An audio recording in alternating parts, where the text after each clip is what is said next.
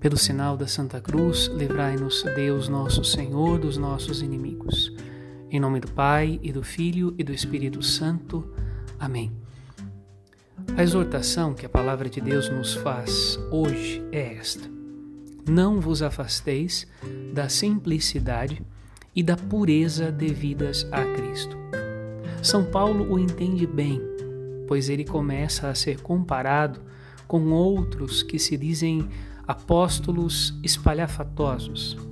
E sua pergunta para os coríntios é esta: Eles vos amam como eu vos amo?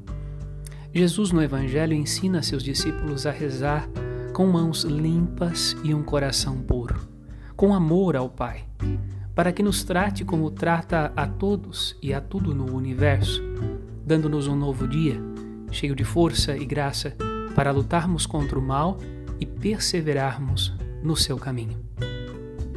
Padre Rodolfo